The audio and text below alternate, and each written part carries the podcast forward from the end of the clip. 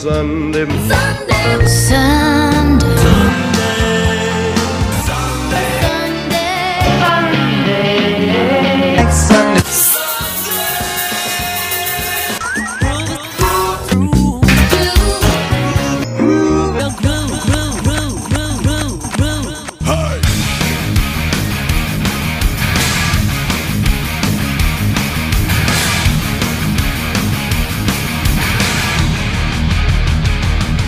Welcome back to Sunday Groove, episode 27. Back to talk about a lot more Metallica. I think I promised y'all that on the last episode, and it's gonna not gonna go away anytime soon because there's a lot more good Metallica to talk about. But I'm trying something new today, something that I hadn't done is having two guests at the same time. Without further ado, I guess I could start introducing them. So I have with me two people that have been on my show. Um, more than once. Uh, I've got Russell Sellers uh, from DC for You and uh, 90 to Nothing. That's Uh, me. Russell, how's it going, man? It's going well, David. Thanks for having me back. Of course, man. I can't talk Metallica, especially 90s Metallica, and not have you on. It is Um, my bag, baby. It is indeed. Um, and Russell and I have been friends since um, my freshman year of college, so long, long time. I was older than that. Yes, yes, you are. um, I'm not you still Jeremy are. Reynolds old, but I'm old. Right, right. Um, but that laugh you hear in the background, other than my awkward laugh, is going to be Greg Phillips, who um, currently is not doing a show, but you would know him from Hard Chopping Fanboys. Actually, that's not true. He's doing a wrestling show, uh, talking WCW, right? Yes, that's correct. Okay. Um, but we are only once a month doing that, and the, the HTF are still on a hard traveling hiatus. But I am a proud part of the Lillo podcasting family, and I'm happy to be on Sunday Groove for the first time in a while. Uh, looking forward to having an on-air discussion that we've had uh, off the air before about two of uh, my favorite Metallica albums um, that kind of fly under the radar a lot these days. So should be a fun uh, episode ahead of us. Yeah, it was. It was one of those things that I think two or three years ago we talked about it. I remember we talked about it after Jericho did um, Master versus Ride the Lightning, um, and I, we just never did it. I never did this episode, so um, it just made sense a while back. Uh, I was talking to Andy Lean, who was just on the show with me, and he was just like, "Do your Metallica thing that you've just do a whole miniseries," and so that's why I was like, "Yeah, let's come back to it." So. Um, yeah, so we're going to get to that in a bit. Uh, but first, as always, uh, I like to do a little current spins. It's going to be pretty brief, uh, just to make time for the main event. But um, current spins, if you're new to this, is just stuff that I've been listening to currently, and same with the listeners, or same with the listeners, same with the guest. So, um, Russell, what's something you've been listening to recently? Uh, not a ton of new music out there for me because 2020 has not been great on many many fronts. But uh, there is one album that came out. Run the Jewels 4 dropped. Oh yeah, and I uh, I spent about two weeks with that album, just over and over and over again. And I can say that uh, the song "Walking in the Snow" is probably the anthem for me of 2020.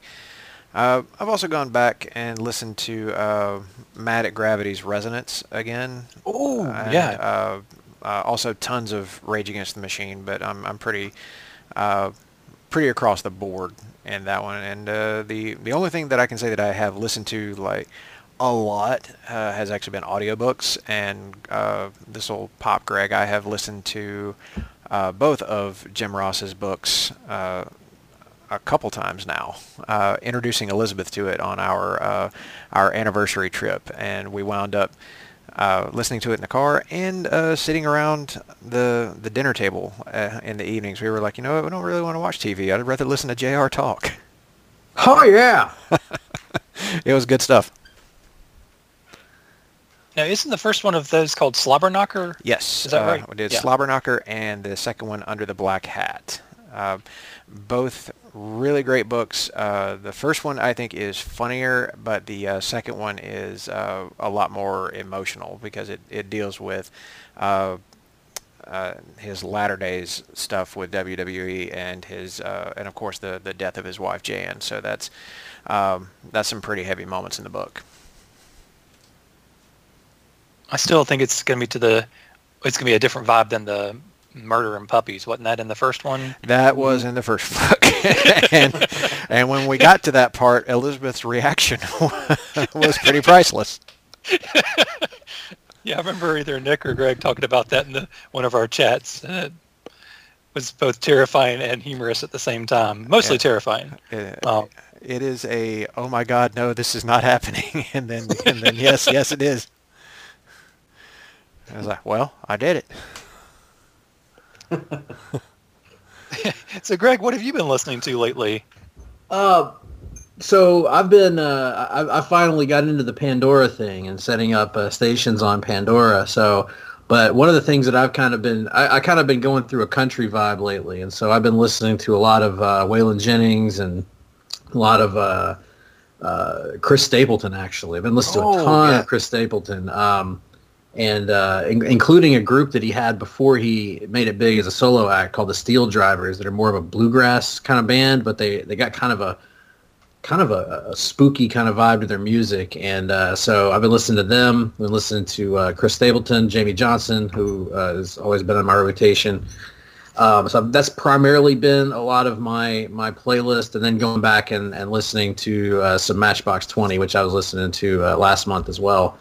Um, so that's kind of been where my head's been at lately. And of course, Metallica. I mean, I had, even before we talked about doing this episode, I had been listening to Load and Reload, oddly enough. So, um, appropriately enough. So those have been my current spins. I took a long trip to Florida recently and had a chance to listen to a bunch of music on that trip. Uh, also, of course, threw in my, uh, uh, British Invasion playlist on there, which was a lot of uh, Beatles, Stones, etc. So um, pretty all over the place, but but yeah, I think country's kind of been my, my vibe lately. Nice. Uh, which Matchbox 20 album did you listen to? Neither album. I just did the Matchbox Twenty radio. Uh, Oh, okay. So and it kind of cycled between you know the hits and also some deep cuts off of the first two or three albums. So Nice. Well, my um, listens kind of go back to, well, one of them goes back to last month uh, or couple weeks ago when I recorded with Andy. Um, a band he loves, uh, and I listened to a little bit, but not a lot until recently, and that's The Great Affairs. And he turned me on to a song called Livia. And that's a song that's just come out uh, promoting their new album that comes out in October.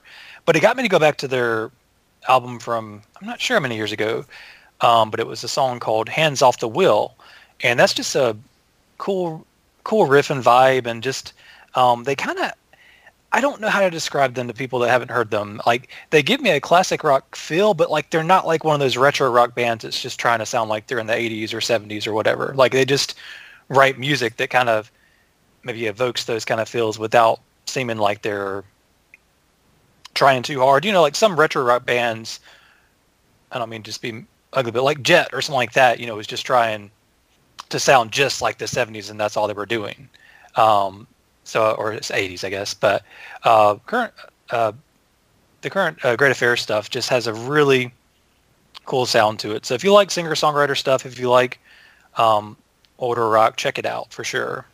Um, the other song that really I listened to a ton lately was a song by Seether called "Sell My Soul," and that was off their 2017 album uh, called "Poison the Parish."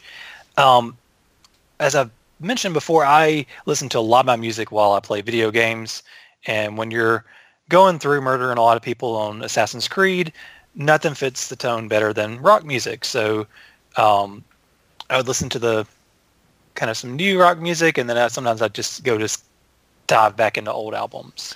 Dude, I am Um, so glad you mentioned video games uh, working really well with music, like with certain albums, because that is a lot of my love for uh, for load actually, hmm and it's one in particular video game. I'll get to it whenever we get to the episode, but I'm just so glad that you uh, you mentioned that because that's that's really what got load to stick with me was being like God, it was 1995. I don't remember how old I was at the time, but um, it's been so long ago. Uh, but I would just I would sit there, turn the music or turn the volume down on the the game because you couldn't really turn music off, I guess. But then crank up the the load album and just go, and I was like, man, this is such a perfect soundtrack. Right. oh yeah, uh, it's been made easier in recent years with Spotify being able to mix it in, just turn the music on the video game off, keep the dialogue and sound effects so you don't get murdered. Yeah. Um, have people somebody sneak up on you because that did happen before I did that properly. Uh, because there's Man, all that- kinds of Man, that stuff was happening back in '95 too. Certain video games Right. is like you better be able to hear what's going on or you're going to die. Right.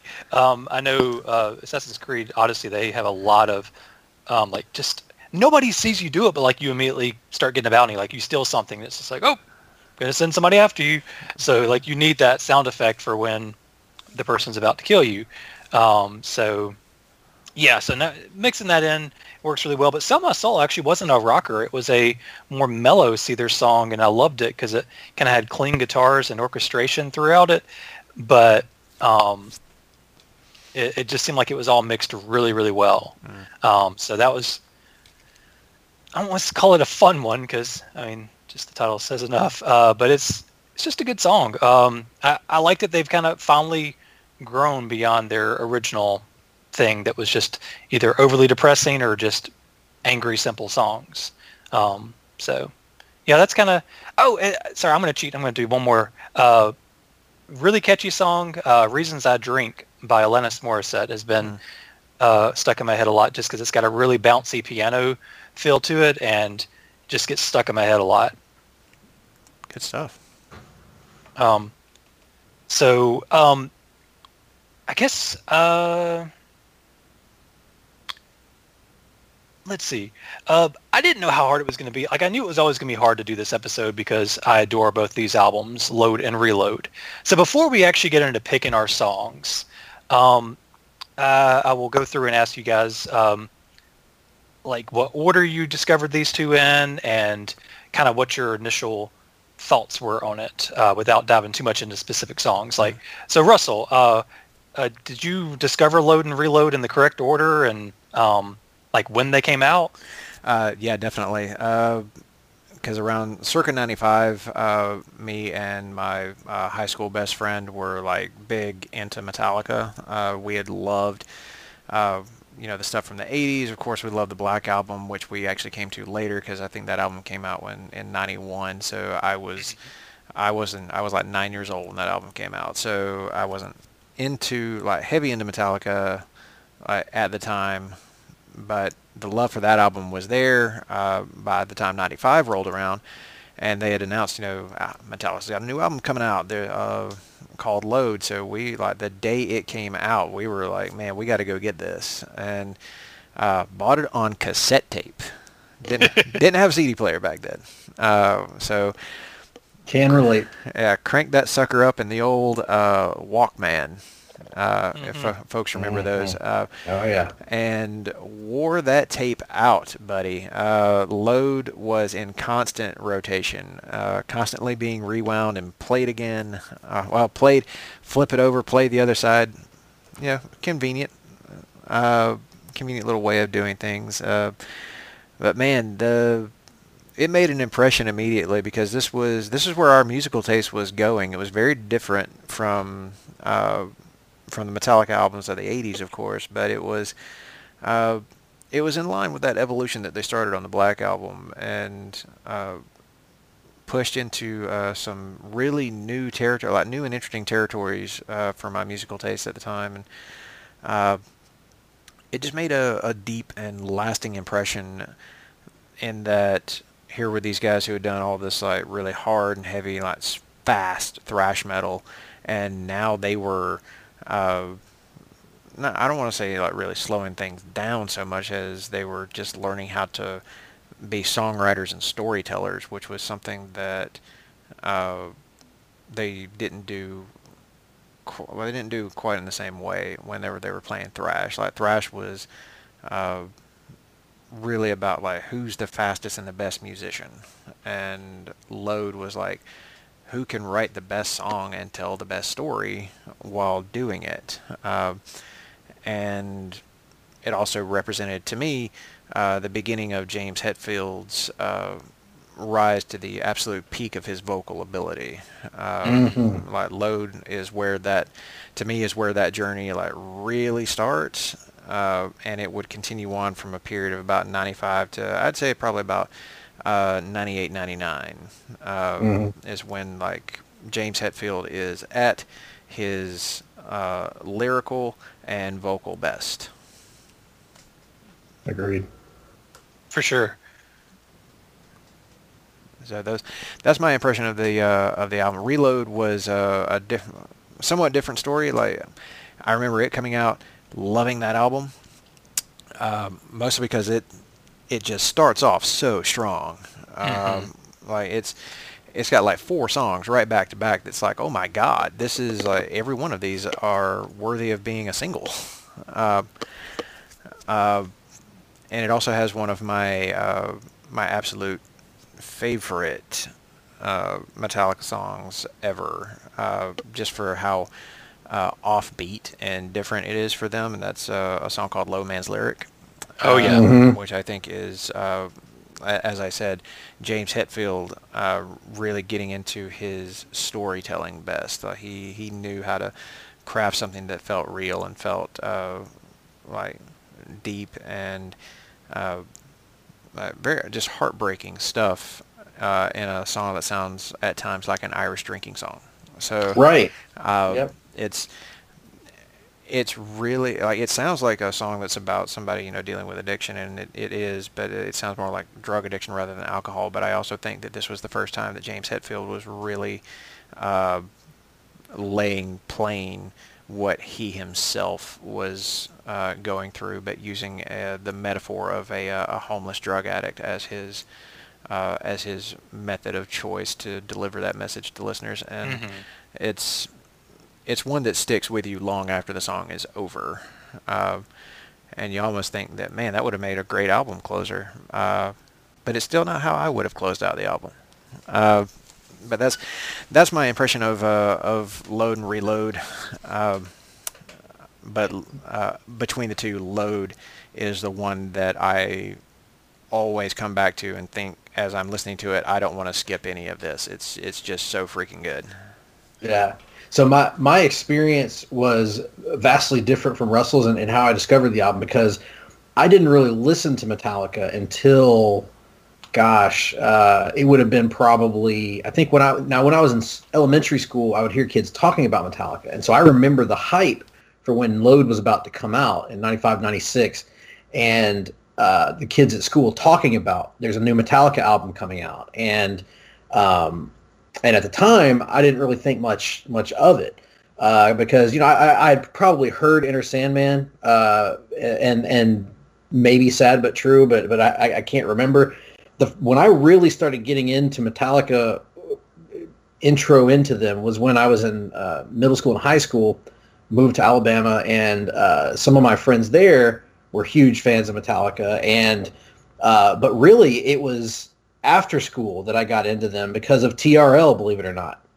So uh, I believe on the very first episode of TRL, uh, Total Request Live, for those of you who may be too young to remember, but the uh, but the uh, uh, the video for Fuel was on TRL, and I remember watching that video and I said, "Holy shit! This, uh, pardon my language. Holy crap! This is this is the this is the band. This is Metallica, the the band that that I've heard so much about." And uh, I was like, "This is different than I expected it to sound. This is not uh, just noise like I had imagined in my head based on the, the public perception or whatever." I was like, "This is a great song." and uh, and it's rocking. I was starting to get into more aggressive music anyway, uh, and so from Fuel, of course, there was the video for Memory Remains, which uh, which was great, and then uh, Unforgiven Two, which I love, was probably my favorite song that year, and um, so uh, then from there, I never actually heard the whole album Reload until college. I think maybe the end of high school or beginning of college. Somebody at some point gave me, and it might have been Russell actually, that gave me a burnt copy of Reload, and I wore that thing out listening to it. And so Reload I listened to first. Then I got a hold of Load after that, and loved that and played that through the rotation. But it's interesting that TRL, uh, uh, probably the most unlikely of sources for a Metallica fan, but they really were sort of my gateway into Metallica. And then um, uh, a friend had, uh, we had in computer class, somebody had uploaded Garage Inc. into the uh, computer uh, music library. Mm-hmm. So I was able to listen to Garage Inc. in class, in computer class. And um, that really cemented my love of Metallica. And so um, then I went back and listened to the older stuff and, and, and everything in between. But that was that was always kind of my my and for many years, many many years, I preferred Reload to Load because it was sort of my first, and it was, uh, and I still think there are aspects of Reload that might be a little bit better, but um, in recent in probably the last year or so, I finally reached a point where I think I prefer Load for the reason that Russell mentioned that Load pretty consistently from beginning to end uh, there's just not any skippable tracks. Whereas even and with Reload, I don't skip many tracks either. But I will acknowledge that on Reload, there's a little bit of sameness between some of the songs in the middle. Um, whereas on Load, I feel like there's a better variety of, of tunes across the board, uh, even though they're both great albums. So, yeah, I love them both. Um, and by the way, we probably have to talk about the fact that these are two of the most, maybe the two most controversial albums in Metallica's catalog because uh, you could say Saint Anger, but I think most people are in agreement that Saint Anger is not good.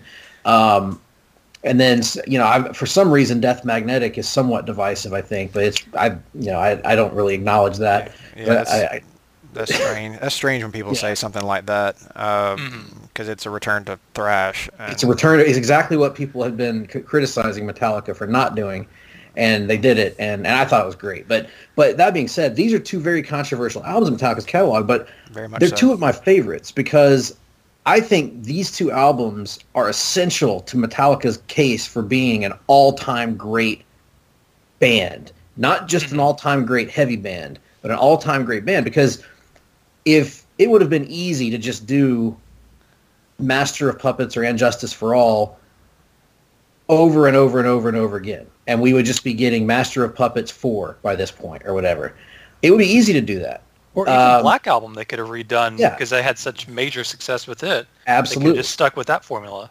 Black Album 2, Black Album 3. And and that's fine. And you can be a, you can be a great genre band doing that. You can end up being and this is no not this is a great they're a great band. They're they're phenomenal success as musicians, but you turn in you could be ACDC. ACDC is a great hard rock band. But You two You children never- can be disturbed.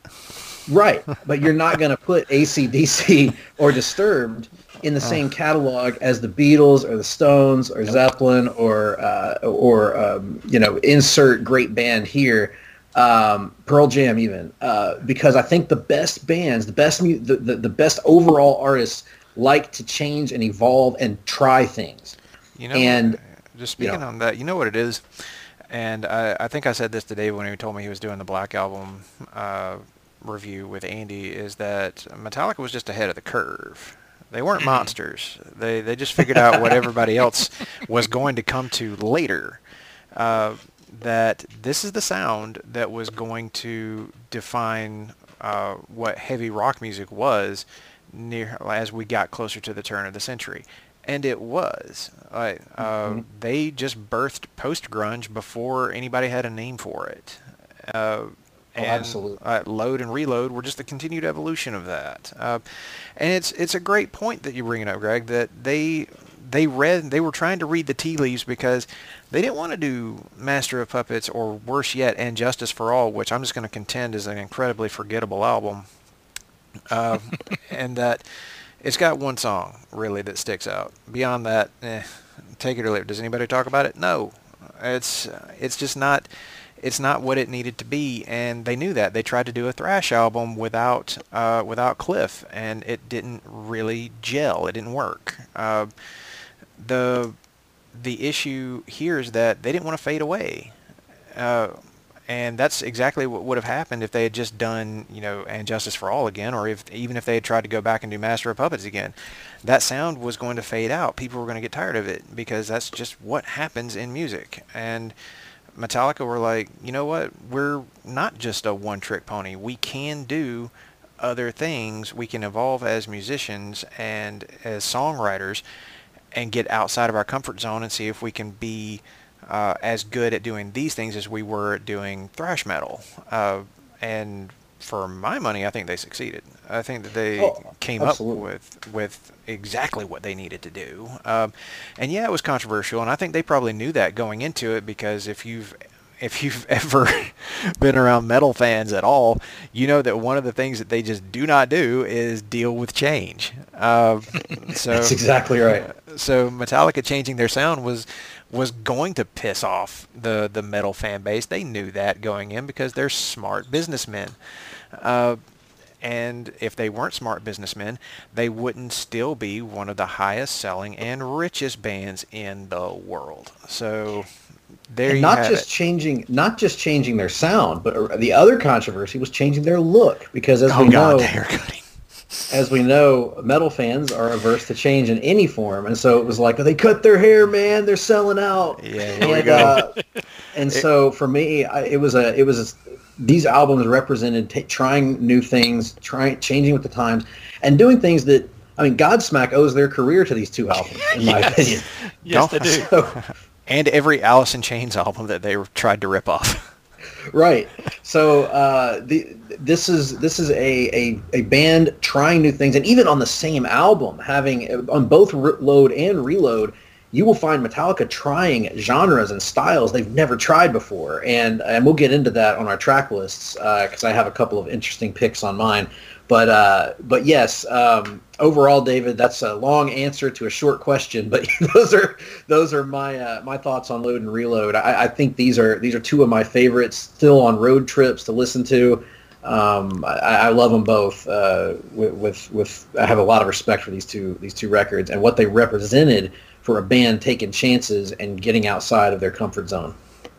Oh, for sure. And I think it also speaks for the right producer for the right time because um, uh, one thing that I talked about I know on the last episode was um, Bob Rock being introduced for Black Album and kind of talking his way into being a producer, not just an engineer.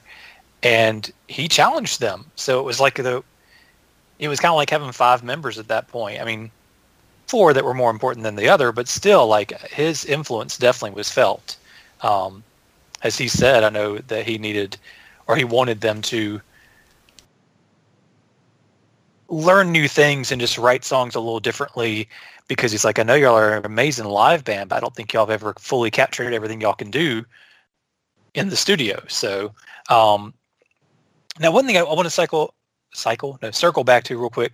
Russell, uh, were radio stations in your area were they playing much of like load or reload like is that kind of how you knew when this stuff was coming out or were you keeping up with the magazines or how did you even know because I, I didn't know load came out i didn't even know when reload came out until after it Uh, my best friend uh, in uh, in middle school at the time, uh, he was really keeping up with when this stuff was coming out because he was getting like a lot of the the metal magazines uh, Okay. as they were coming out, so we knew about it that way. But yeah, uh, actually, uh, the rock radio stations that we could pick up because we were.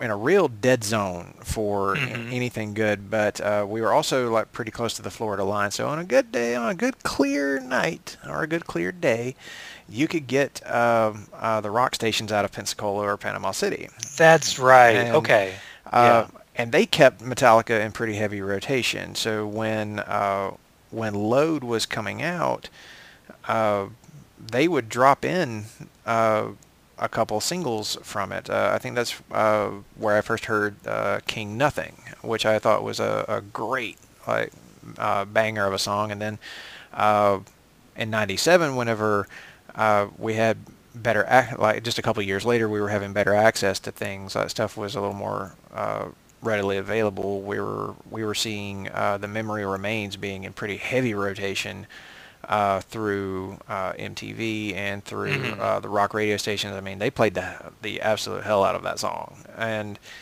uh, uh, we were I'll be honest, we were a little weirded out by parts of the memory remains when we first heard it. Um, we were like, this is not the Metallica that we know. It sounds a little strange, but they're trying something new. Let's give the album a chance. And, you know, it, it turned out fine. But, yeah, that's that's how we would hear about things. Uh, being lucky enough to hear it through whatever radio station we could pick up, or uh, my buddy was somehow like, more plugged into to what was going on. But we also had the convenience of Guitar World and other rock magazines just being on the shelves in grocery stores at the time. So uh, if we were, you know, a pretty captive audience to riding with our parents to their grocery store after school or Right. something, uh, you're like, well, I don't really feel like walking around this store, so I'm just going to go over here to the magazine rack, see what's up. Uh, they took my comics away, but at least they left me uh, all my rock magazines, and that's how I started getting more into music instead. Okay, that makes sense. I I don't think I discovered uh, the music magazines till high school, so I uh, that's how I missed out, I suppose. I um, I know I previously mentioned on uh, the last episode that I heard Reload first, and I did. I went to a Braves game with my dad, uh, his boss, and I think his boss's grandson or or nephew or whatever. No, it would have been grandson. And so I remember we were on the riding there, and he uh, was uh, actually we played the whole album. I guess we shared um, earbuds or whatever, like one each, and it was I was blown away. And like as soon as I mean that's all I cared about the game. I was just like I don't care about the game. I just want to get back in the car and listen to the album because I literally was so blown away by it and so excited because I didn't know they had a new album, and I'd fallen in love with the Black album by then, and so yeah, I remember immediately getting back from uh, Atlanta and as soon as we could uh, getting that album because I told my brother about it and I think he had a CD player already so I think that's how I listened to it with him a lot uh, to begin with. But yeah we my brother and I both uh, even though both loved the Black album. We somehow missed out all the way until Reload. And so I spent tons of time with Reload um, back in high school. And I heard Load late in high school but only on brief occasions. And because it was not as aggressive as a lot of the moments on Reload, I originally didn't even like it a whole lot. Like I loved a few songs on it, but it just didn't grab me enough to go purchase it back when albums were, you know, 15 to 20 bucks um, if you couldn't find them at Walmart. And uh, so, yeah, I, like Reload was definitely my intro in for the after Black Album thing. But um, Load, it took until probably college for me to actually have a copy of Load, and really only in the last ten or so years to really start falling in love with Load. Um, like there were definitely some tracks on there, such as King Nothing or something like that, that grabbed me because that's what I wanted was aggressive songs, uh, you know, straight straight rockers at that point.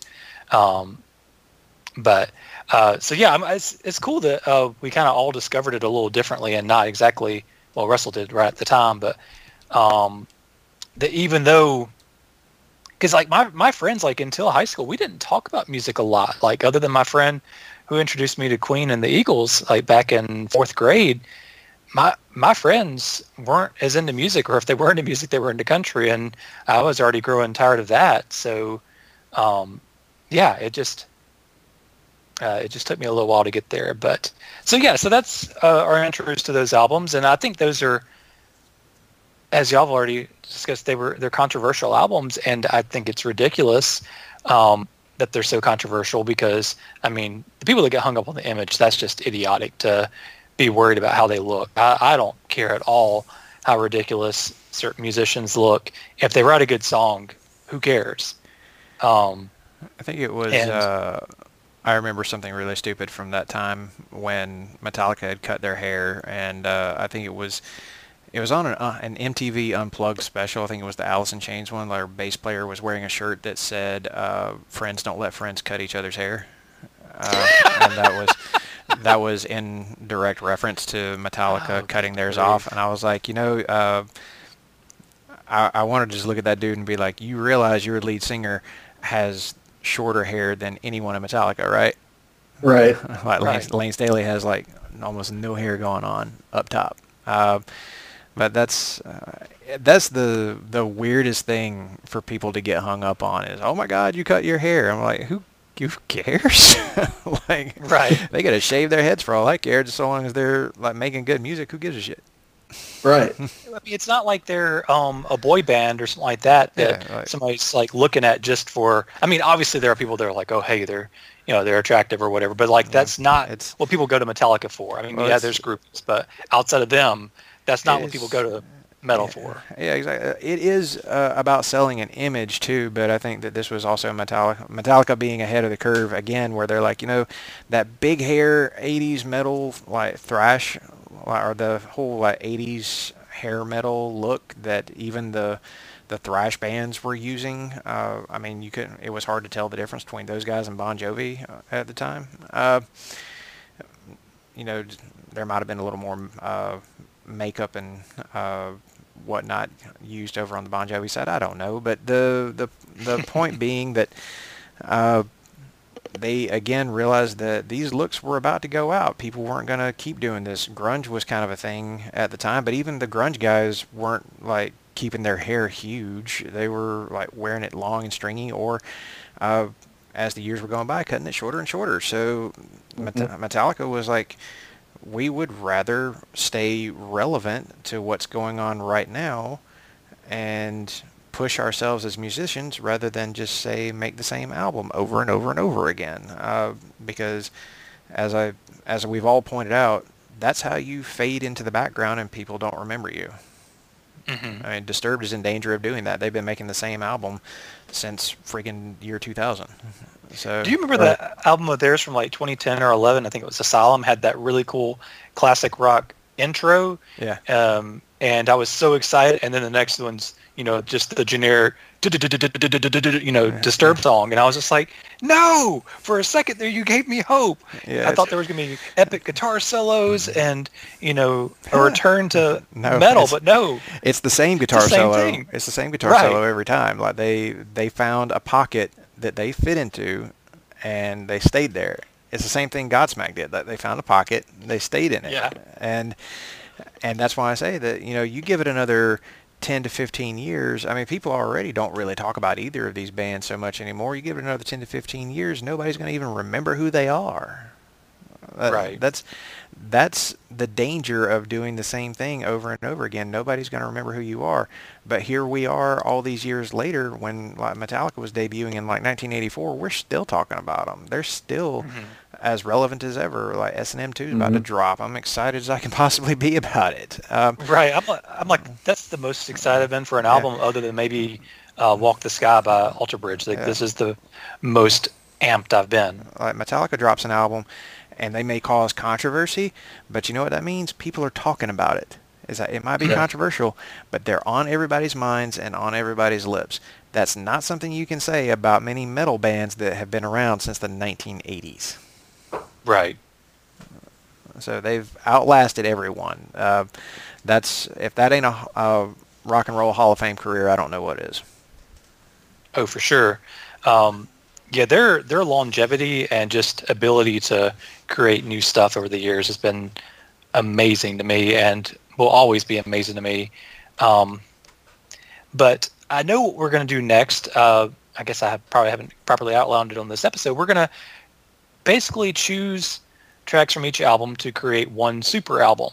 And um, doing so was very painful for me uh, because I didn't want to eliminate tracks because I love them all. Um, so we'll do that in just a moment. But real quick, I want to take a quick break and we'll get right back to the perfect reload or load or what, what would be a good title for it? Um, Fully loaded. Fully Yeah. loaded. Okay, I'll go with it. A, a fully loaded album. So don't go anywhere.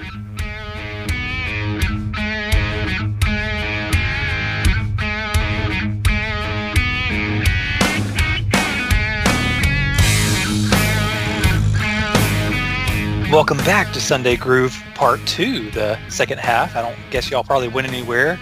And I don't think we have any ads that play in the middle. It just um, had a quick break for us. Um, so we just announced that we're going to pick the best tracks or our favorite tracks from uh, the two albums and uh, call it Fully Loaded. Um, so I guess the best way to do this, uh, they did a, a better job of actually putting them in the order they that would flow better. I changed my list up until the moment we started this episode, so I didn't put them in any proper order. I just finally wheedled it down, or that's not even a word, but I narrowed it down to um, to the list. So I guess what would make sense is we're take turns giving one track at a time, and at that point, when that person says that song, the other people will let us know if they included it as well. Does that sound good? Sure. Works for me. Okay. Um. So Russell, what's the first track that you included on this? Going back to what I said about uh, playing songs to video games, uh, Mm-hmm. this was a a really tough decision of how do you open this album. So Mm. you've got two just absolutely great album openers between Load and Reload, and I know that most people would probably think, you know what, Fuel is a really great opener, that, and it is. It, it's really solid. It's really awesome. But for me, there ain't nothing in this world that got my blood pumping whenever I would pop in uh, Ultimate Doom into my PS1, fire that sucker up with a little "Ain't My Bitch," like kicking off, and Yeah. me me roaming through those corridors, picking off imps and possessed soldiers, like just one by one. And I mean, the opening lyric "Out of my way, out of my day." That's yep. There, there it is. "Ain't My Bitch" is a just killer opening track. Uh, just from that that opening riff, it gets your attention immediately, and it does not let up. This song has uh, just go go go from from the very beginning of this album. That's that's what I want from a Metallica opener. I mean, Fuel does that too, but I don't know, just the the overall feel of of Ain't My Bitch and just the uh, the personal connection that I uh, I have for that song. It was a tough choice, but uh, I had to go with with my gut on that one, and that this track just just kicks from beginning to end. It's uh, it's one that gets in my head and doesn't go away. So uh, yeah, Ain't My Bitch kicks off fully loaded for me. Uh, absolutely on my list. This is one of those could not miss songs. Uh, so I, I've waffled between. I think these are two incredible openers, uh, "Fuel" and "Ain't My Bitch." I ultimately went uh, a different direction with the opener, but I do have "Ain't My Bitch" in my number two spot here.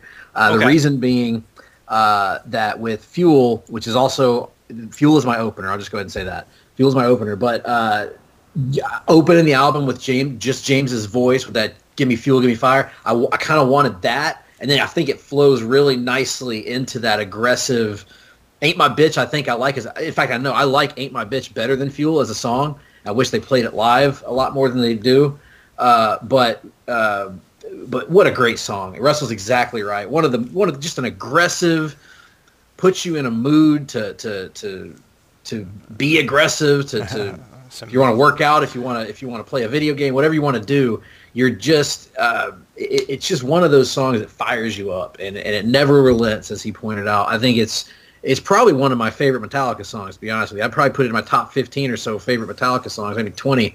Uh, it's, it's, it's really, really good. It's really fun. Um, never lets up, and uh, yeah, easy choice for my list. Man, that's and I said to you guys before I think we started recording that I had a, a controversial moment of leaving out a major song from Reload, and uh, Fuel is not on my list uh, It's not on mine either. because I thought that whenever I, I actually played them side by side just to see if I could make a flow work for me, but it always just felt it felt weird like going either from Fuel to Ain't My Bitch or from Ain't My Bitch to Fuel. I just couldn't make the two work together and whenever I would listen to Fuel I was like this is- this song just belongs at the beginning of an album. You know you either put it there or you don't put it on at all. Um, and that that was where my my headspace wound up. So uh, unfortunately uh, for Fuel which is a still a really great uh, album opener song it just uh, it didn't make my final cut Yeah, it couldn't make my cut. I I think also it plays into the fact that I've heard that song so much, overly so, that it just um, couldn't make my cut uh, because there were so many tracks on this as I dig more into it that I would rather listen to again than Fuel. Yeah. Love Fuel, but um, shockingly, I didn't put Ain't My Bitch on my list. I love the song. Whoa, that's shocking I know how much you like the song. Well, uh, I, I do love the song, but I think one of my favorite things is uh, the way he says bitch, the bitch. Cha. Uh, that's always gotten me. So I'm already regretting leaving it off. But as of what's on my paper, um, it's not on my list. But because two out of three got it, it's going to be on our uh, fully loaded list. Oh. So, um, so no um, fuel, but ain't my bitch.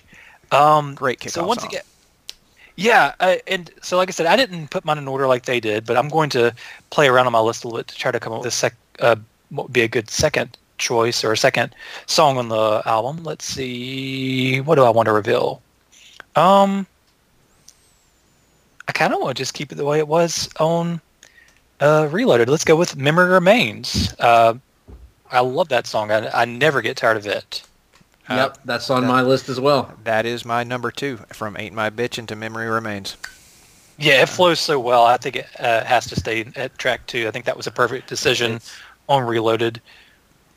Uh, I And- agree. Uh, it just it's it is such a perfect second song. I, I don't know that there's a way to really categorize that specifically, but uh, but man, it, it was it was a good single, and I guess in my mind, I would rather the single, like your first single from an album, be maybe your second or third track. Uh, so that you're giving the people at the beginning a little bit of a surprise, maybe something they haven't necessarily heard on the radio, but then you hit them with something they may be a little more comfortable with. Uh, And uh, I think I, I mentioned it before that Memory Remains uh, is, yeah, it's got that little weird uh, singing part in it that uh, that people might not have, you know, been quite ready for at the time, but it grows on you and it gets stuck in your head uh, and it becomes it goes from funny to haunting which is something i never thought a song could do. And uh, it it even talks about what i think we mentioned before about metallica being afraid of fading into the background. That's what the memory remains is about about uh, it's framed as an old hollywood star who's like seen their heyday come to an end and or is watching the uh, the end of their career and trying desperately to hold on to whatever's left. But uh, that's to me what uh, really resonates about that song. Uh, on top of some of their uh, just best hook work, like the the hook from Memory Remains will really get in your head and just stick with you. So that's an Mhm. easy number two pick. Yeah, Great so- sing it's along got- chorus too. Yes. Yes, it's fun to sing along to that. Um, I love doing the da da da da. da. I, I, I would do that all the time back before I even had uh, ventured into actual singing very much. That was just such a fun thing to do. But yeah, it's such a it's a fun aggressive song, but it's also got that haunting and sometimes funny um, extra vocal in there. Um, so it always resonated with me. So I, there was no no doubt that was going to end up on my list. And and it really, if you go back and listen to them, "Ain't My Bitch" flows really nicely into the memory remains. If you play them back to back, Yep. uh, it's really a natural transition. Also, last thing I'll say about memory remains: um, every time I hear the song, I either think of one of two things. I think about the organ grinder with the monkey in the video. If you guys remember the creepy video for that song, Yes. I don't or, think I ever saw the video. Or Oh, you got to watch it after the show, David. Yeah, I Uh, will. Or, or I think about the S and M performance with James adding in a f- f- fade away. Yeah. because that's kind of how I sing it every time now. Anyway, so anyway, memory remains. Great choice, easy choice. Nice. Okay, so that made our list. So uh, we've got two tracks on our official fully loaded album. Um, so Russell, what's the next track you want to add to it? Uh, for me, it's a uh, maybe a controversial pick. I don't know, but uh, I I did kind of a, a head-to-head matchup for a little while on this, but then I just kind of said screw that and started adding songs as I liked them.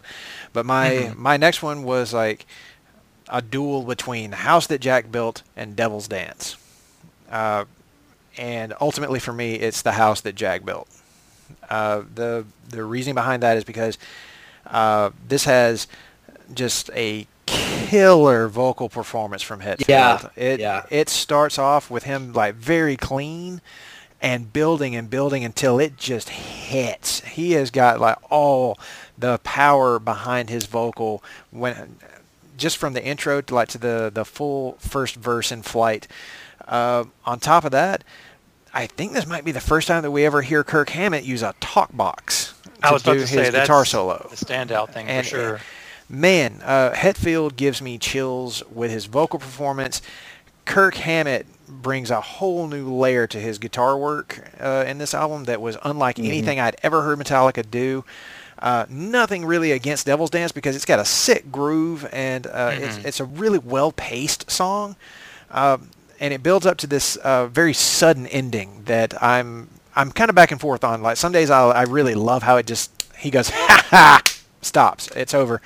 Uh, Sam Neill could do that impression a lot better than I could. But uh, the the ending still like I, I kind of like waffle back and forth with it. Good, strong riff, not anything like that you haven't ever heard before from Kirk on the uh, the guitar work in uh, in Devil's Dance, but it's still good, like solid, dirty bass groove that's really nice. But man, House that Jack built kind of encompasses everything that Load is about. It's got the soaring, like that build up to a, a nice soaring verse and bridge. Uh, and a chorus that is meant to like punch you in the chest. Uh, that's that's what makes it stand out to me, and uh, I I find myself just singing "House That Jack Built" uh, over and over throughout the day. It's one of my absolute top songs from Load, so uh, it it would easily take my uh, third track spot. Do you second that one, Greg, or is, uh, did I- that it- one make your list? I love this song. It did not make my list, but that was one of my hardest choices to cut out because everything Mine Russell too. said, everything Russell said was true. Because James's vocal performance in this song is one of his best. It's so. Uh, I think Russell covered it, but it's so it go it goes all over the map in the best possible way. It's smooth, it's dirty, it's and when it and, and when when it gets aggressive at the end, it sounds like he's really bearing his soul for us. Like he's, he, it's one of those powerful vocal crescendos that the song reaches.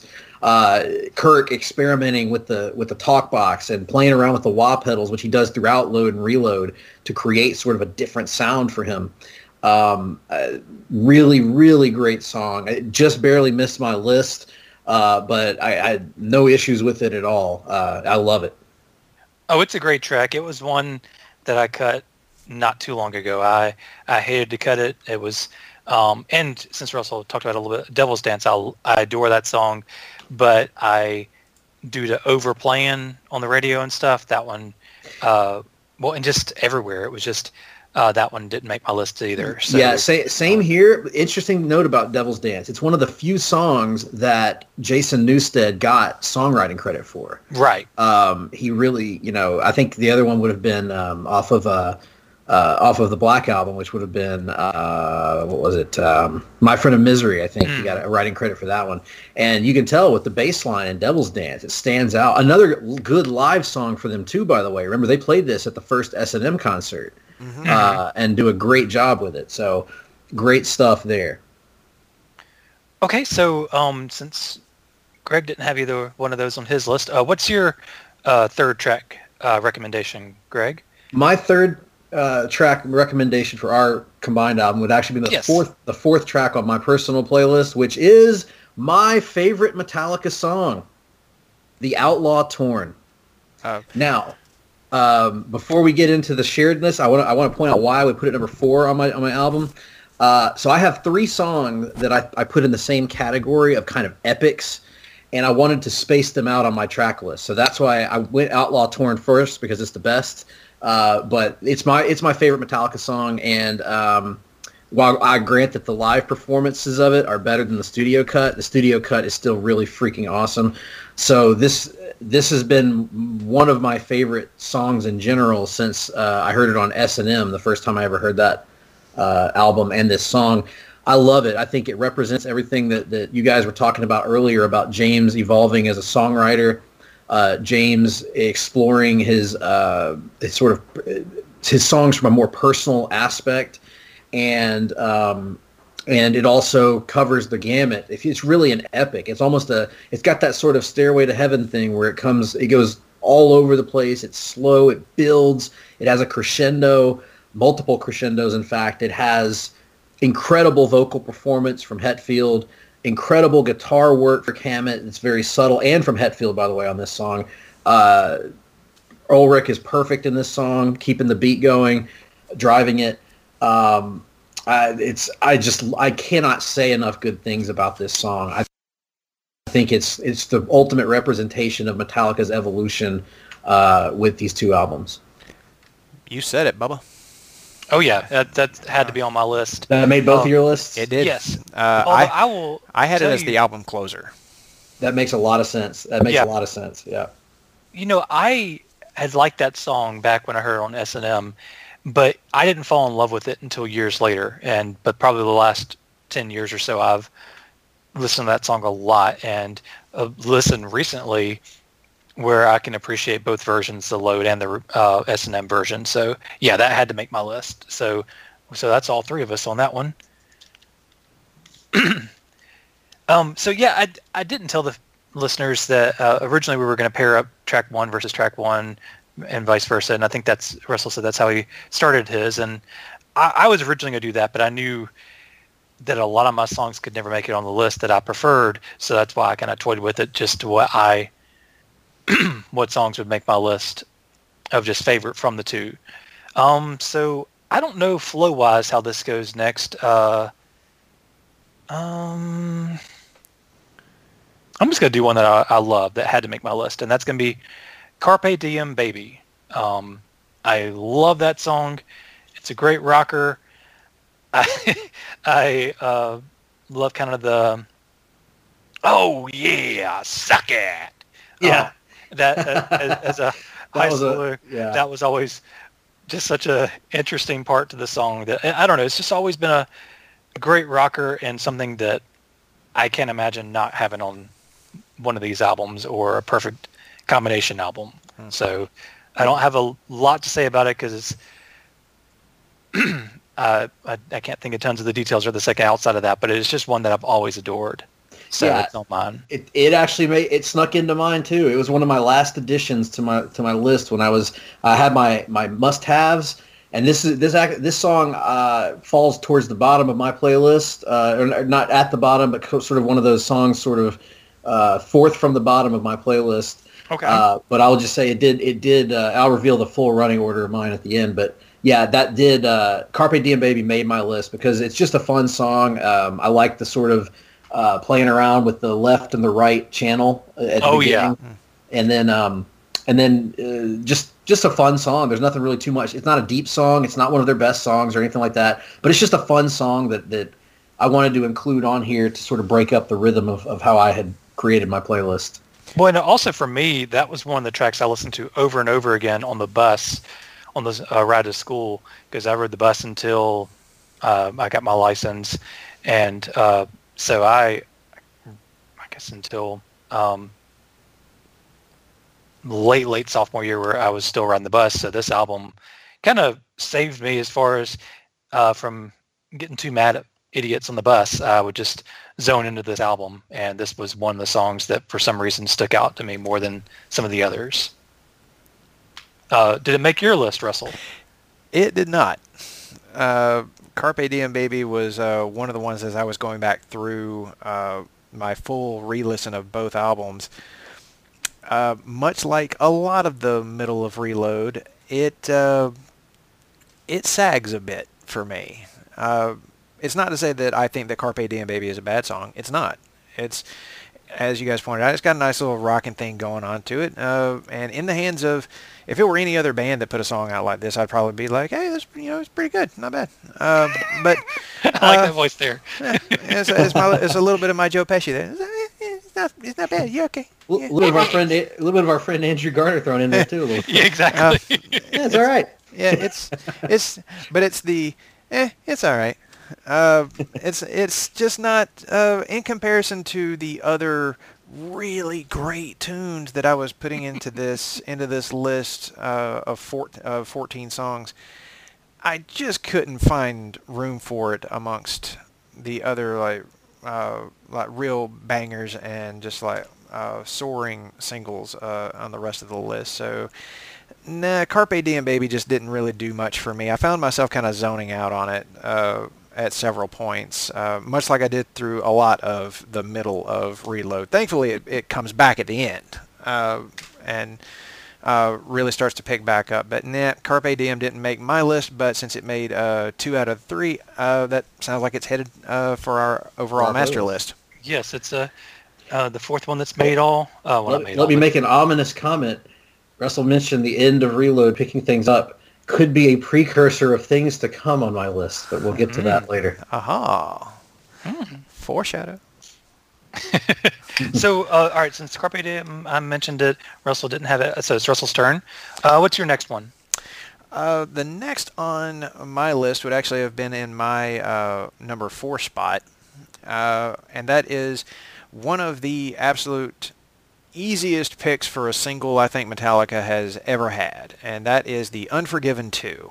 Oh yes, I'm not even. I don't even need to. That, that shouldn't even be a discussion. If this song, if I, David, tell me this song didn't miss your list. Yeah, it's all right. No, no, it's definitely there. Thank you. I think that would have been the song that would have got me kicked off if it had not Yeah, we been. would have kicked you off your own podcast. Yeah. Uh, you know this this was one of the hardest things because this was initially at this point I was still uh, as I'm writing out my notes about these two albums I'm still doing like head-to-head matchups and I had to put this one up against Until It Sleeps and I was just banging my head on my desk like I can't do this. Uh, I was like I cannot cut either of these songs. And when David uh, came back later and said well you don't have to do a head-to-head you can just like pick 14 tracks and you know, like pick the best of each album. I was like, my mind has been opened. I don't have to do this. I don't have to cut either of these songs. Thank goodness. Uh, Yeah. uh, but Unforgiven 2, as I said, easy pick for a lead-off single for, uh, or not even a re- lead-off single, but the vocal performance is Yes. haunting in this. And man, unlike the original Unforgiven, this one goes into like a big, hard rock sound. This is an arena rocker.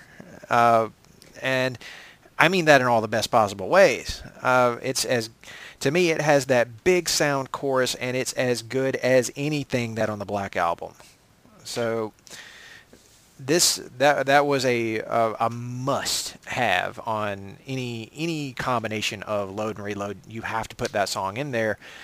Uh, and I, I, I can understand that some Metallica fans and even some just like music fans would probably be like, it's weird to do a, a sequel to a song. Uh, Mhm. But if we're being honest, bands do it all the time. They just don't give it the same name. Right. Or, or they're not so blatant about it. Uh, Metallica has done this now, uh, what, Three four- times. Three, yeah, three times uh, at least. And uh, I like every single one of them. I, I think that the Unforgiven uh, series is a uh, a really great one for Metallica. That first song, that first one in the lineup is great. But man, Unforgiven two uh, is such a, a clever vocal play too. How he works in "Are You Unforgiven Too?" Uh, Yes. like the, just a just a brilliant little piece of lyric writing there on James Hetfield's part, and man, what a vocal performance this song gives you. So uh, easy, easy single pick. Uh, Unforgiven 2 is my next pick for the list. Nice. Everything about this song is great. The vocals, the bluey guitar work from Kirk Hammett, which differentiates it from the first one, um, and and Hetfield as well. I'm not sure who's playing which parts in the song, but they, they it's a very bluesy vibe. There's a little bit Yes. of slide guitar thrown in. There's a little bit of um, maybe even some pedal steel at one point thrown in, and uh, just a great, great track. The bass, the the, the chorus, everything. Uh, it's easy to sing along with, but the vocals are, are tremendous. The lyric, the lyrical content here is so dark and, and moody and spiritual successor to the first song, uh, exploring a different side of things. Um, almost a hopeless song here uh, again, and so uh, really great track. One of my favorites in the entire Metallica pantheon. I'm going to blaspheme a little bit. Uh, I prefer this one to the original Unforgiven. I do too. I do Uh, too. I think it's probably the best of the series. I agree. It's my favorite of the three, and I like all three. I'm not sure where I. Uh, I think I like this one better, but I, I'm not 100 percent sure. Okay, so that was Russell's pick. So what? Uh, obviously, And it that- made my obviously it my made list. our master list. Yeah. yeah. Um, because I've always adored that song, uh, especially because of the vocal performance. Um, so Greg, what's what's your next? So this song would have been fifth on my personal playlist. Unforgiven 2 would have followed this one. Uh, and this song is another for me another easy choice. One of their biggest singles from those two albums, King Nothing. Yep. Right. Yes, Oh, yeah. sir. Yeah, I mean, just uh, Russell described it perfectly earlier. It's a banger from beginning to end. Um, it hits hits you. It- It's an anthem on the level of Enter Sandman uh, in terms of that sort of like um, it- it's catchy. You want to sing along with it, fun to sing along with, and yet it's hard and, and fast and, and, and it just hits you uh, hits you where it counts. And uh, it's it's I love it. I, I don't have too much more to say about it. Just that it's a terrific track. Um, one of their better singles off the two albums, and uh, again, I think it's one that they still play it occasionally to this day, and it's no secret why, because it's one that I think even people that were critical of these two albums, everybody loves King Nothing. You want to talk about big riffs?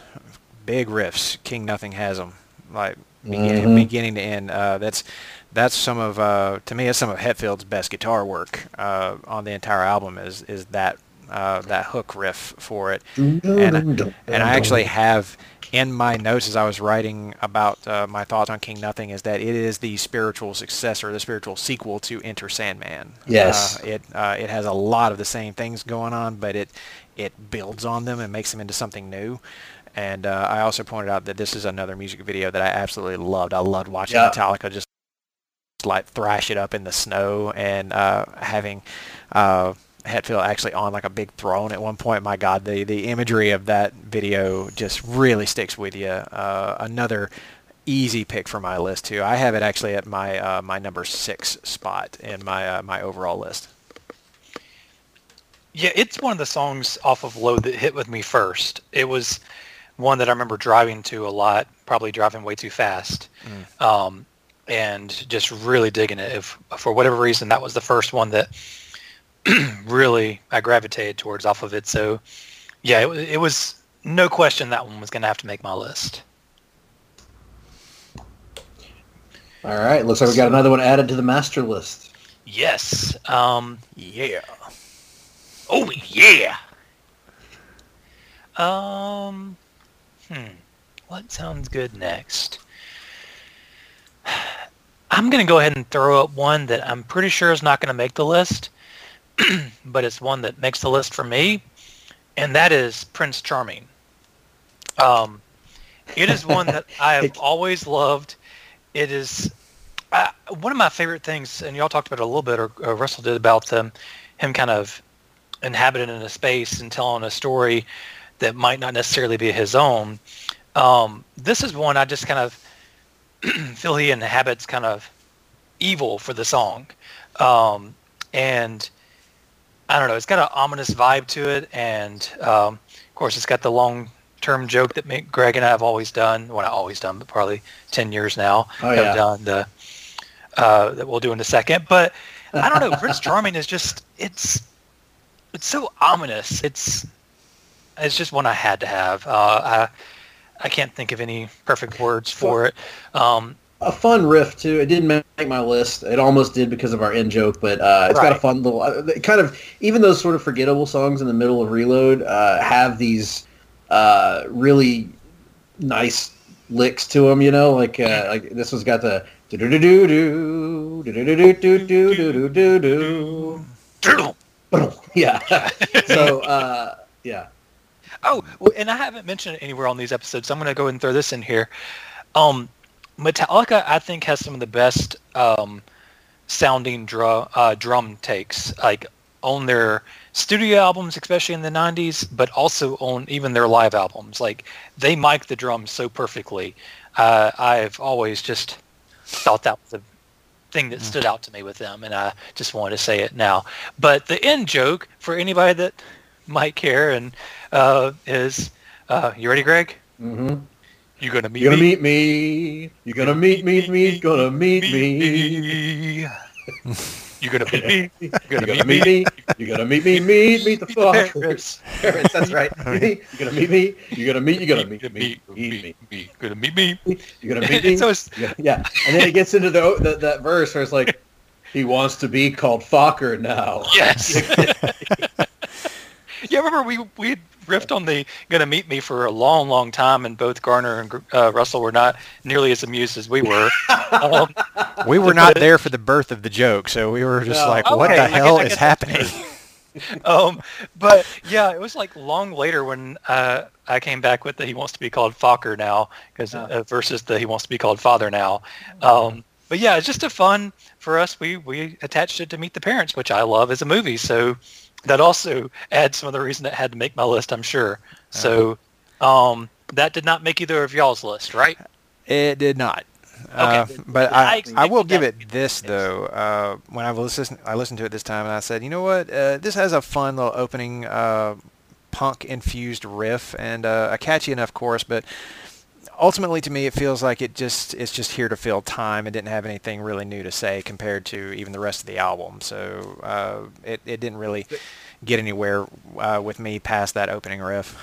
There are three Sad emoji. songs. There are three songs that I like. That I like all three songs, but to me they kind of they float. They're, they're kind of hard to separate in my mind because they're kind of similar thematically and otherwise. And it's this one, Bad Seed, and um, Attitude. So I like all three of those songs, but it's hard for me to separate them, and so they didn't end up making my making my list. Agreed.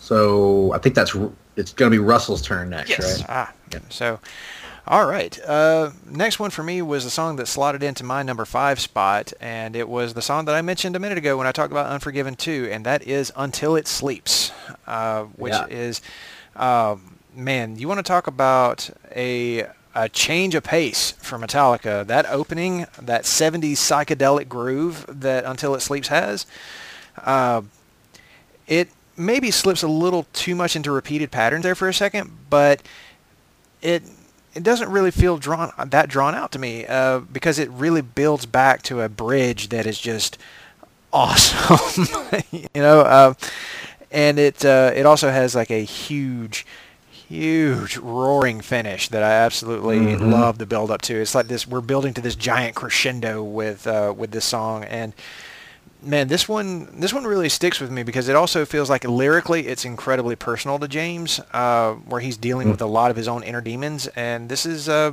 this is one of the first times on Load. I think this may be the first track on Load where he's really letting that be laid bare. Like he's like, okay, we've hooked you in with the the big hard rockers, but now it's time to get a little serious for a minute and let me tell you about the uh, the absolute hell that I go through on a daily basis, and I think that Until It Sleeps was the uh, the first uh, real foray into uh, into that. Uh, great, just interesting as hell guitar work has a has an almost like beachy vibe to it at times, which is something that you would never thought that you'd say about a Metallica song. Uh, But this one, this was always one of my absolute favorite songs uh, from Load and from Metallica in general. So I, I got to give it to uh, Until It Sleeps.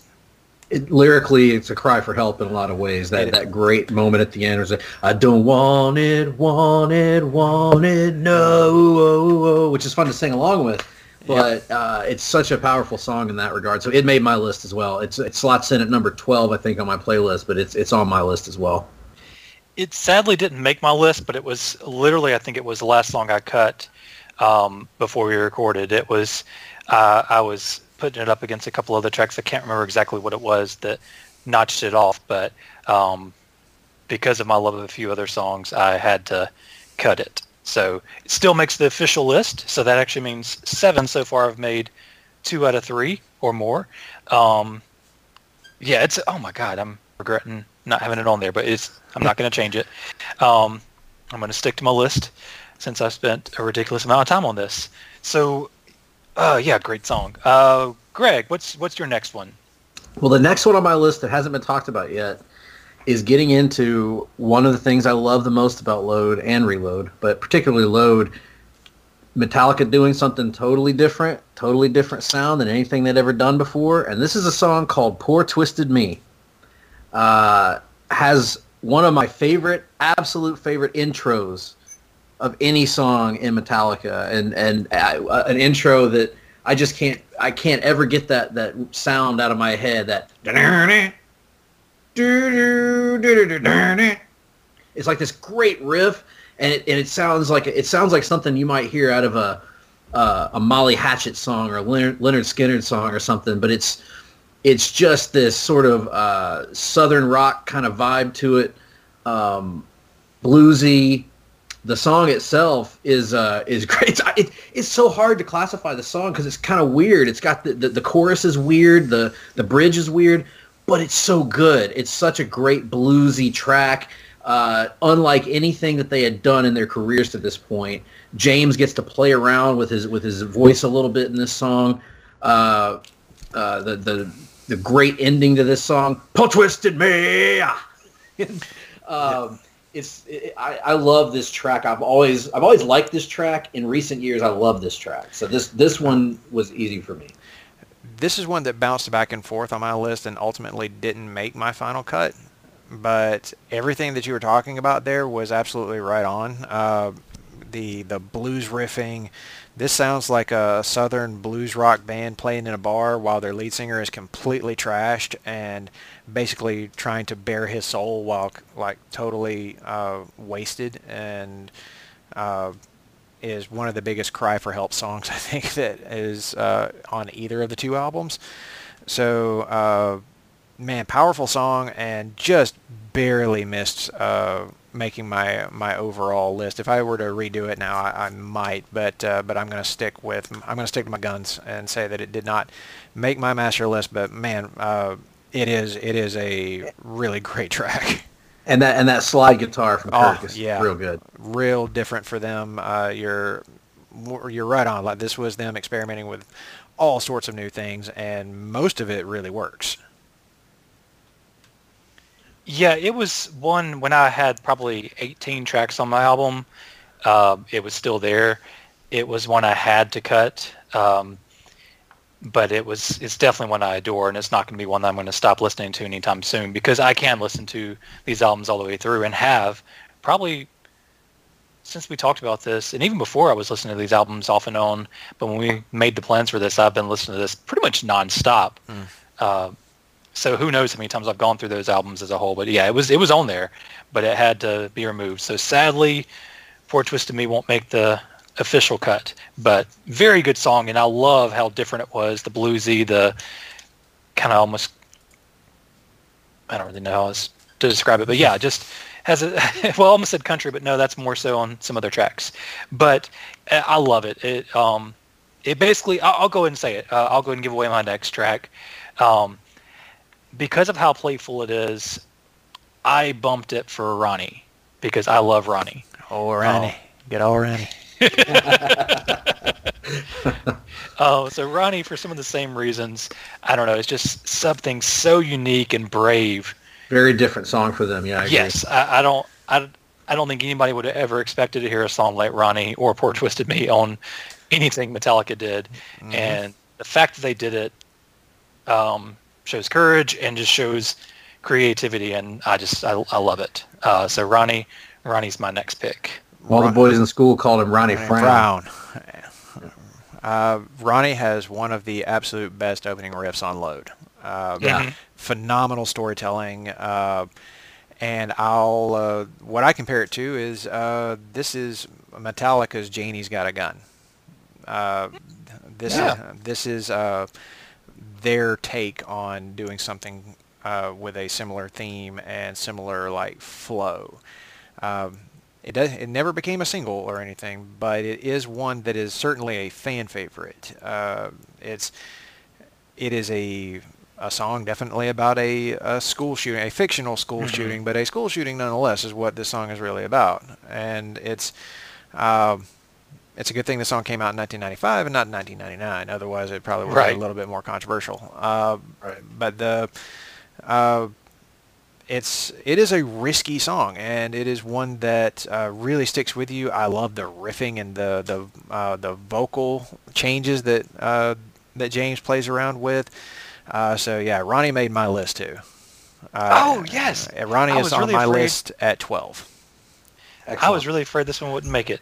Um, uh, well, this is a good point to also bring up another thing I love about these albums, uh, and we saw a little bit on the Black album as well. The layering of Hetfield's vo- vocals to create a, a, sort of a harmony effect works particularly well on this song.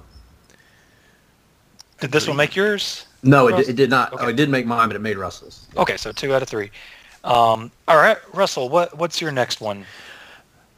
Oh, this this is the one I've been.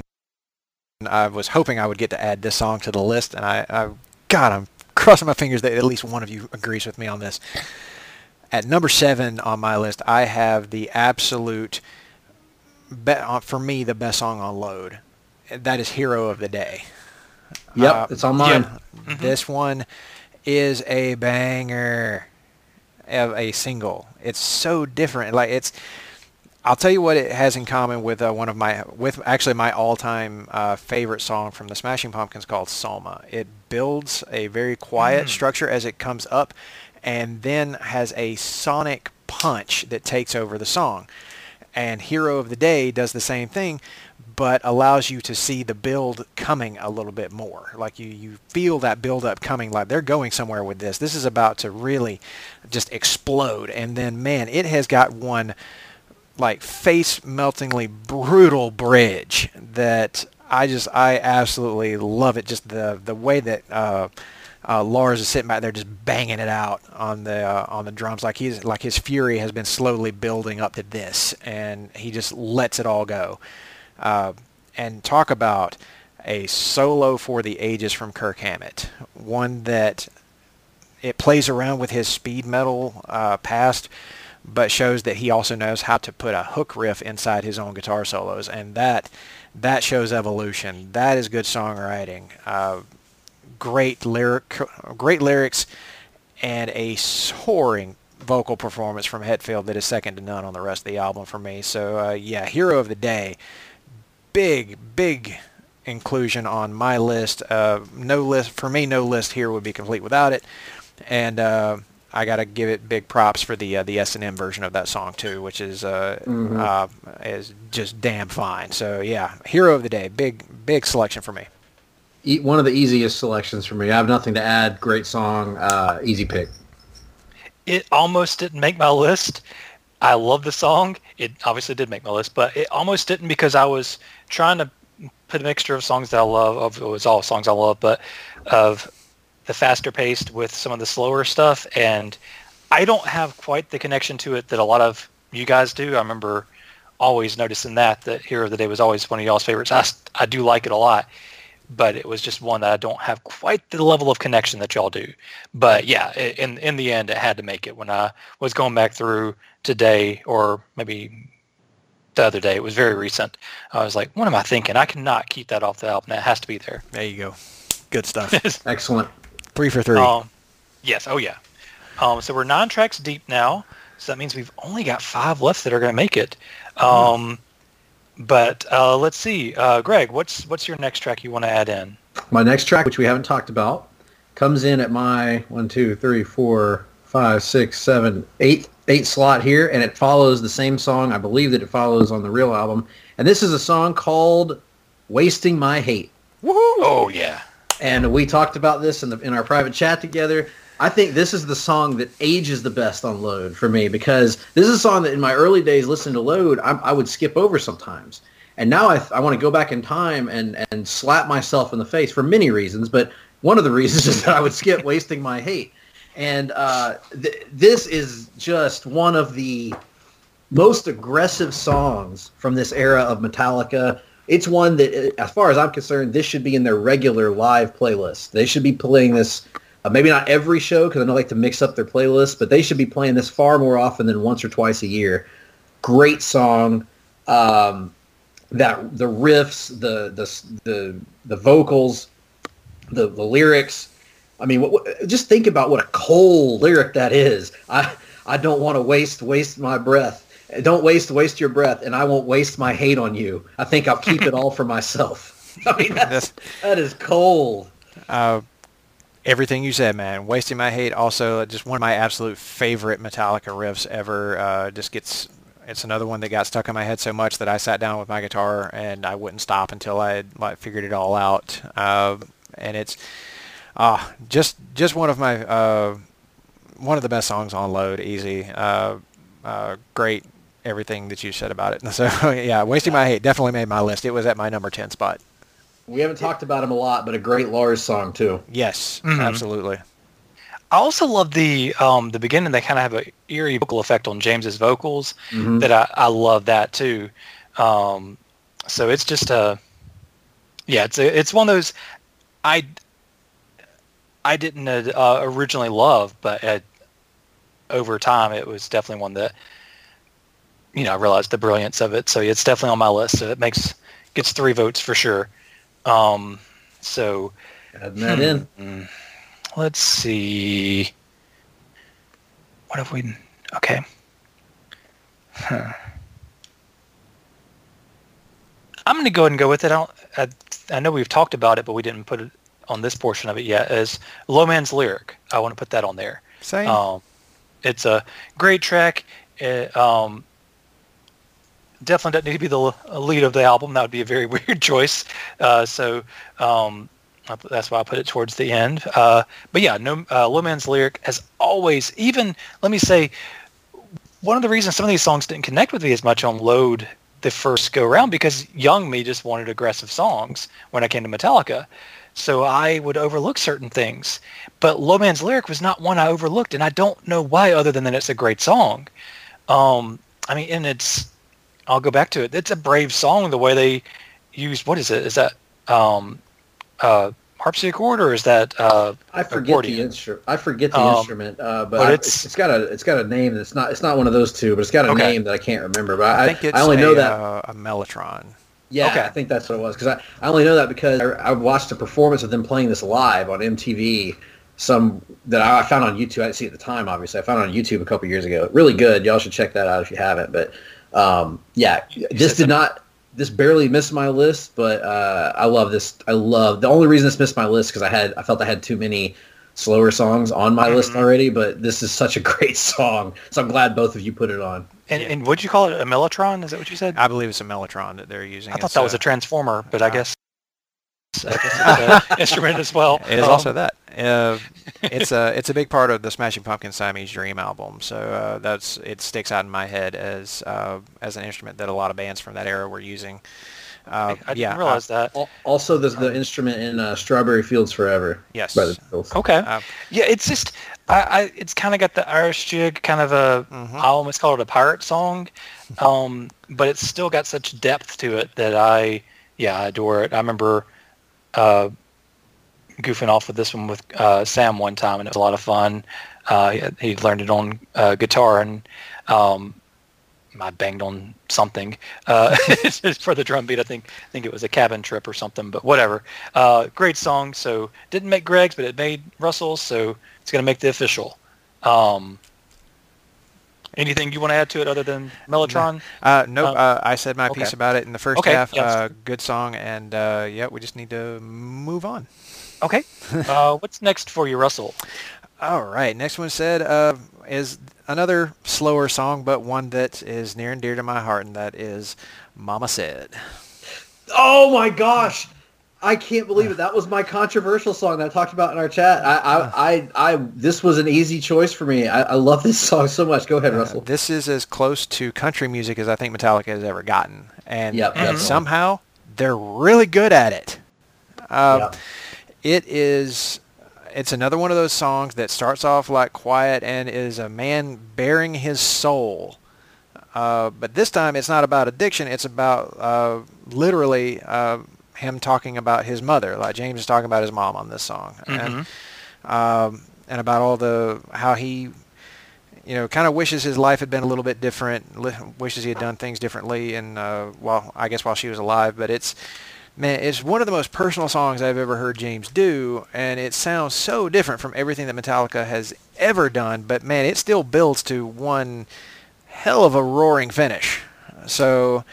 Uh, this is one that just that hits home. Like it, it just really gets like to the heart of the matter. So uh, mama said easy pick for me uh, when it comes to uh, to my master list. It comes in at number 11 for me uh, and is just a, a, a beautiful a beautiful song Yeah, it's um, also it doesn't have steel guitar on there um, and I know it's got acoustic guitar, which is Yeah. something that they just even on even during this era they weren't really doing. Acoustic guitars is not something Right. you associate with Metallica, but Mom said brings it out.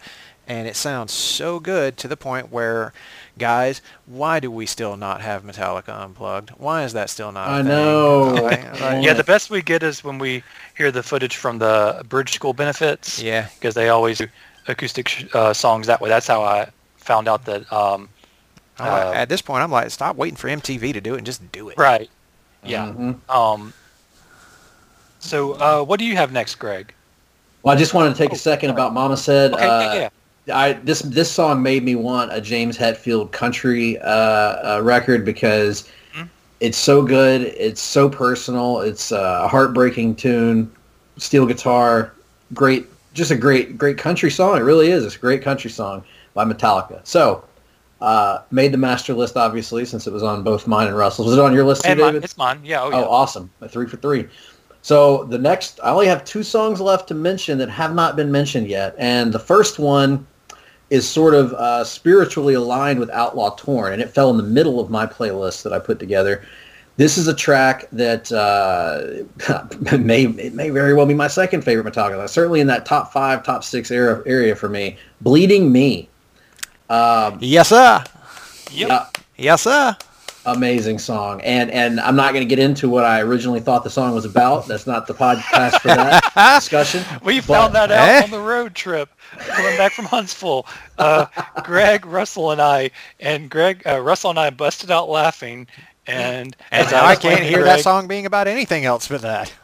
Right. No, no, I think about that way too much. It's just hilarious. But anyway, yeah, we, that was a great road trip discovery. yeah and, and if you're curious about that shoot me a tweet at gphillips8652 and i will explain the story to you. Uh, but anyway uh, yeah bleeding me is a, one of those i put it in that category of the epic song the stairway to heaven the, the your, your long hotel california your long journey song musical journey song and that's what this is is a musical journey. Um, uh, blues very blues infused blues rock infused uh, heavy metal a little bit hard rock infused uh, but but it is my th- this is this era of Metallica at its best to me. Like this is something they never would have done even a few years before this.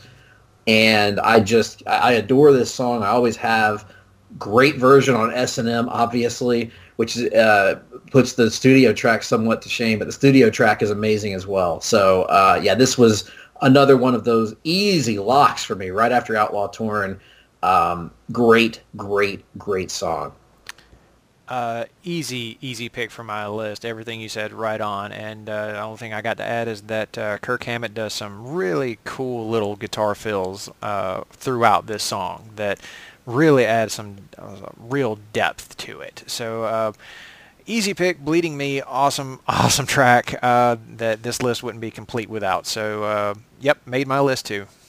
Oh yeah, if, if for me it would not have made my list if not for the S and M version. Like that got me to go back and uh, appreciate the album cut, and I, I I adore it now the album cut as well. But originally it was uh, S and M that was just like, oh my, this is a great song.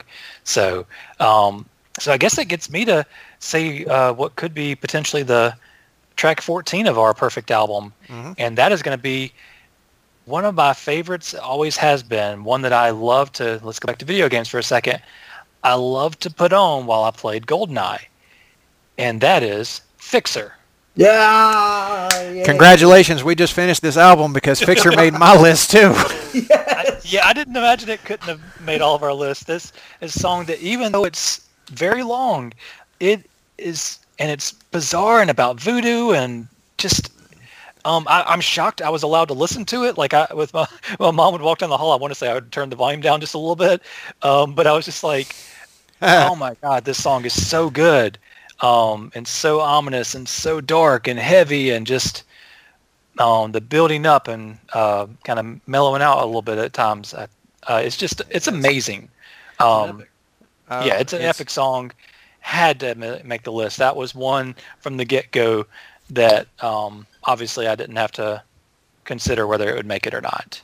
Yeah, this is uh, this is an example of Reload bringing it back at the end. Um, Yep. like Low Man's lyric comes back and says, "Oh wait, Metallica's not quite done with you yet," and then uh, you can skip Attitude, but you can go straight to Fixer, and it is like, wow, great closer, excellent choice, uh, one that I also just love listening to. I thought it was such a good way to cap off uh, Reload. It's a, a, a, great ending song in its own right. Uh, though on my master list, Outlaw Torn is still like the best ending song uh, for this era, but still Fixer, man, good, good track, excellent selection, and uh, glad to hear that it made all three of our lists. Oh yeah, yeah, me too. Uh, I wasn't confident this would make everybody else's list, but it was an easy choice for me. It's that third song that I've been talking about: Outlaw Torn, Bleeding Me, and Fixer. Um, these epic songs. This was actually my album closer on my playlist. Mm-hmm, uh, al- although Outlaw Torn is my, my my favorite of the songs, Fixer is just such a great way to sort of conclude this musical journey that you've been on and um, you know that that that lyric of jab a, you know jab another pin jab another pin in me mm-hmm. um, it, it's it's kind of the, the lyrics can be ponderous at times but when you realize there's it's sort of working on a lot of different levels uh, mm-hmm. personally and otherwise that uh, this song just it works and that intro oh, oh my yes. gosh mm-hmm. that intro great stuff man uh, this is one that you just you just got to go listen to it it's just a great uh, epic, epic song, uh, Metallica in full flight. So that's, th- yeah, man, I, I wouldn't even argue against putting that at uh, at the final track and closing out the album with it. That's a that is a, a good placement for it. Sweet. Um, so that's 14 songs that made ours. Um, so that's I, and it's funny. Um, a lot of them came in at three, like three votes for several of them, such mm-hmm. as Memory Remains, Outlaw Torn, Unforgiven 2, King Nothing, Hero of the Day, Waste of My Hate, Mama Said, Bleeding Me, and Fixer all got uh, three wow. votes. There you go. Wow. So we're so very we aligned. Yeah, we're very we aligned. Yeah. Um, uh, very, very rarely did we uh, not pick uh, the same song for all three lists. Yeah, right. It, it, pretty incredible. yeah, the, the, I, I knew um, that my last remaining track would not make the final cut of everybody else, but I still loved it for my angry songs, uh, and that's Attitude. But mm. I definitely understood why it didn't make y'all's list. I uh, was just one that I, I always gravitated to because of the sure. fast and aggressive nature. um, but I, this is a really good list. I'm going to put this together now and try it out. Um, although I do do want y'all to share with me um, y'all's yeah. uh, album yeah, track I list. Uh, I'm, I've been so curious about this part, like telling us what our uh, what your individual lists are. So uh, let, us do this. I'm I'm excited okay. to hear. I'm excited to hear it. Uh, who goes first?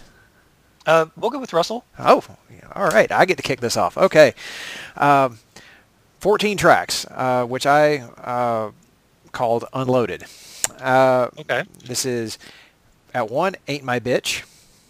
Okay. Uh, second track, The Memory Remains. At three, The House That Jack Built. At four, The Unforgiven 2.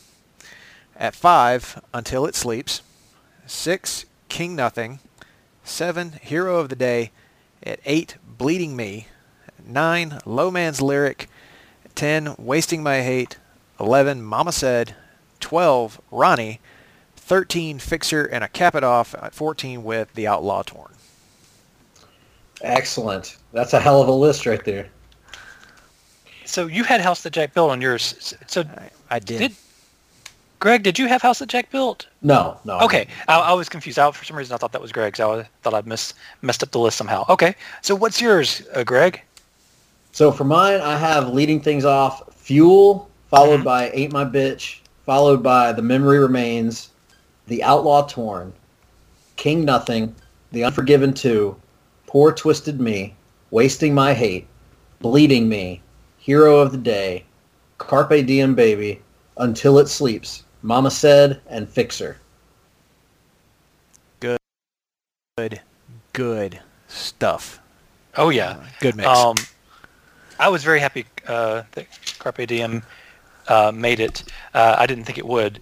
Um, so awesome stuff. Uh, yeah, I didn't put mine in proper order, so I'm not going to even bother to say mine. Uh, but the I guess I did I just go down the official what our list was? Like no, we got it. we got to yeah we need to reveal that the fully loaded okay. uh, playlist. Here. Fully loaded, fully loaded um, approved by all three of us. Ain't my bitch. Memory remains. Outlaw torn. KDM baby. Unforgiven two. King nothing. Until it sleeps. Ronnie Sorry, I couldn't resist. Hero of the day, wasting my hate, low man's lyric, mama said, bleeding me, and fixer.